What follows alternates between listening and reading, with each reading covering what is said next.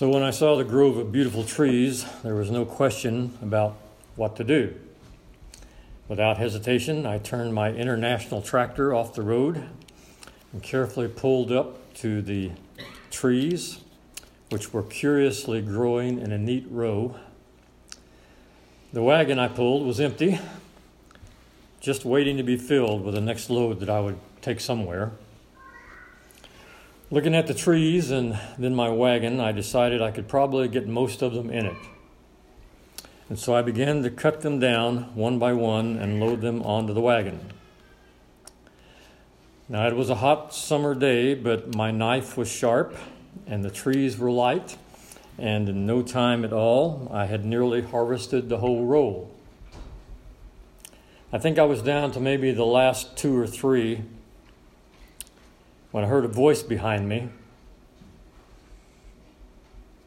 Son, I think you better go in and tell your mother what you've done.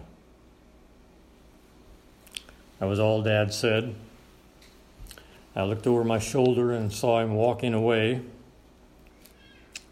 Turning back, I stared down at the tractor and the wagon, now stacked high with my mom's daffodils. Somehow, Dad's suggestion didn't sound like a very good idea. So I thought maybe if I could put them back in the ground. So I tried to stick the stems back in the ground, and that, that didn't work. And then I decided, well, I could just make a bouquet out of it and take them into her, and, and uh, maybe she would be all right with my foolish play. Truth is, I got a spanking now, perhaps this should be a bad memory, but it's not. Uh, it's not because because mom filled my life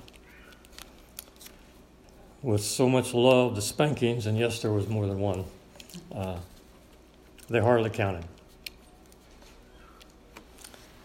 I remember she spent hours talking to me, laughing with me, reading to me, helping me build a teepee, letting me go through that drawer in the kitchen counter, which was always filled with so many odd and strange things. I just loved digging in that drawer. Teaching me to play Pollyanna and Shanghai, which you've probably never heard of. Believing me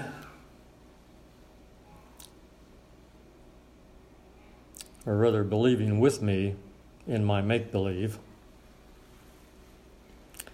Listening to my adventures as I explored the creeks and the woods, going fishing with me, taking me to Little League baseball games and cheering me on when I, when I came up to bat or when I made a play in the field, helping me with my homework, encouraging my interests singing my praises, comforting my hurts, worrying over me when I took the car, and trying to help me deal with my teenage blues. Mom was always there for me, helping me buy my first car, paying my way through college, praying for me to enter ministry long before it even ever occurred to me. Reading and encouraging my writing, listening to and encouraging my singing, believing in me, and all through my life by the example of her life and the words of her heart, teaching me about the love of God. So in 2008, at the age of 82, my mom passed from this life into the everlasting loving arms of our Heavenly Father. And right up until the day that she suffered the stroke that debilitated her, she still listened. I'm a grown man, but she still listened. She still worried for me. She still encouraged me. She was still there for me. And she still spoke to me with her life and her words about the love of God. So, no, the spankings hardly mattered. And if my mom were here today,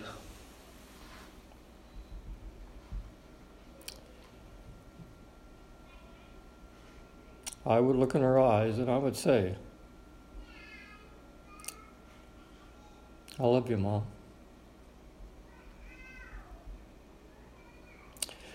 You know, and knowing what it means to be loved by and to love a mom, I can't help but ponder the relationship that Jesus had with his mom.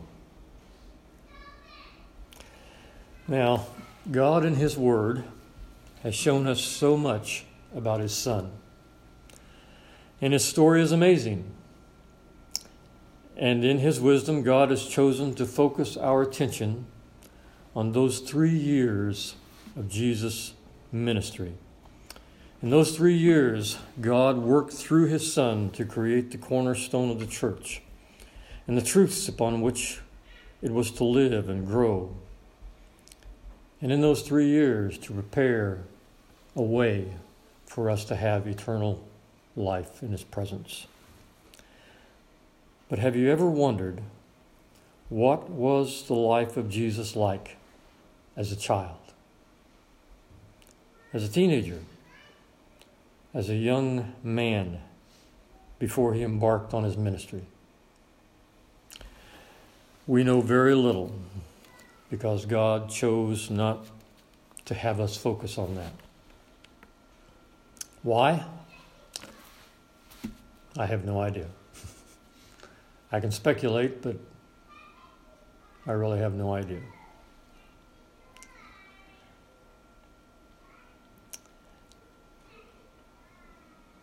You've probably read stories where other people have speculated on the life of Christ as a child. Uh, some of those stories are uh, funny, and some of them are touching, and some of them are just kind of silly. But uh, I remember one story I read about Jesus as a child that someone had speculated. In fact, uh, they presented it as if it had really happened, but that uh, he found a dead bird on the beach, and his friends were there, and he brought the bird back to life, and it flew away. And I don't know if any of you ever saw the movie The Young Messiah. Anybody ever see that movie? It's a movie that uh, speculates on the life of Jesus as a child. And it's a, it was a very interesting movie, very touching, but it was speculation nonetheless. However, watching that film, I, I could not help but turn over in my mind what it might what might it have been like. And the conclusion I reached was simply this the life of the child Jesus was probably pretty normal.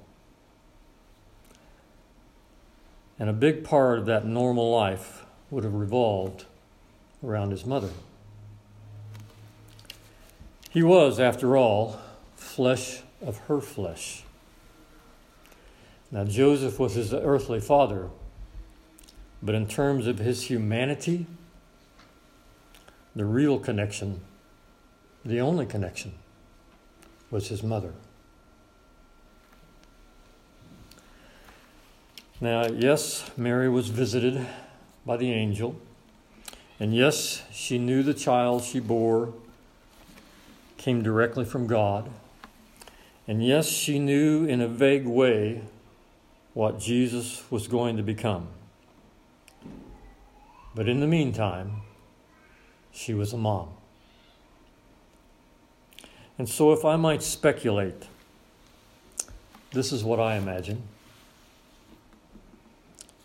When he couldn't sleep, she sang to him. When he fell and hurt himself, She cleansed his cuts, soothed his bruises. When he said or did funny things, she laughed with him. When he wanted to know why, as every child does, she tried to help him understand. When he was sad, she would comfort him. When he got lost in a crowd, she worried and searched for him. When he wanted to step out and do something new, she encouraged him. When he had doubts, she believed in him. When he began to come to terms with his calling, she started letting go.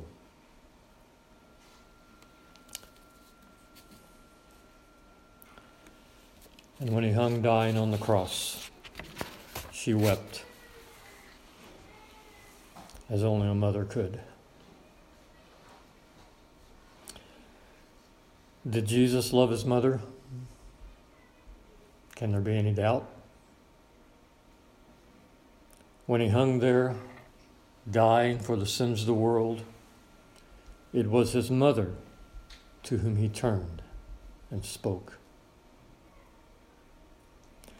Seeing her there weeping, devastated by the events unfolding in front of her, his life and her care must have flashed before his mind. And with his waning breath, he spoke to her, seeking to comfort her. Jesus, the King of the universe, we are told, suffered in all ways such as we. And surely there could have been no greater suffering than to see his mother crushed with despair at the reality of his death. Jesus, the King of the universe, had a mother. A mother who loved him. A mother who caressed him. A mother who rocked him to sleep a mother who took care of him when he was too young to care for himself, a mother who met his physical and emotional needs, a mother who taught him, a mother who listened to him, a mother who cried with him, a mother who laughed with him, a mother who challenged him, a mother who encouraged him, a mother who believed in him a mother who allowed him to grow and mature, a mother who stepped aside that he might step forward, a mother who prayed for him from the moment he was born, a mother who loved him.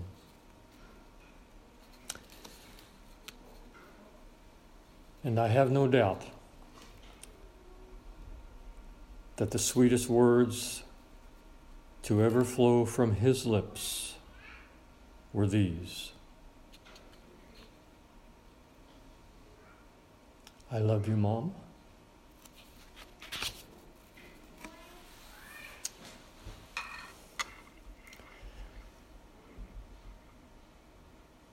Heavenly Father, we thank you for moms.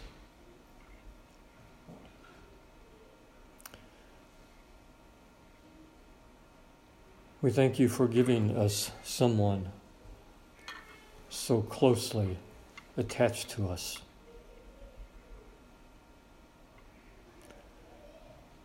And we thank you for all the things that they've done for us, all the things they've taught us. And we know that who we are today, in many, many ways, reflects who our mother was.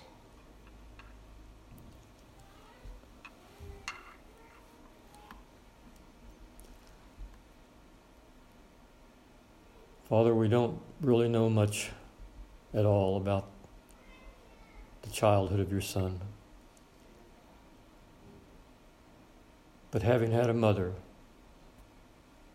we know, at least in some small way, how blessed he was.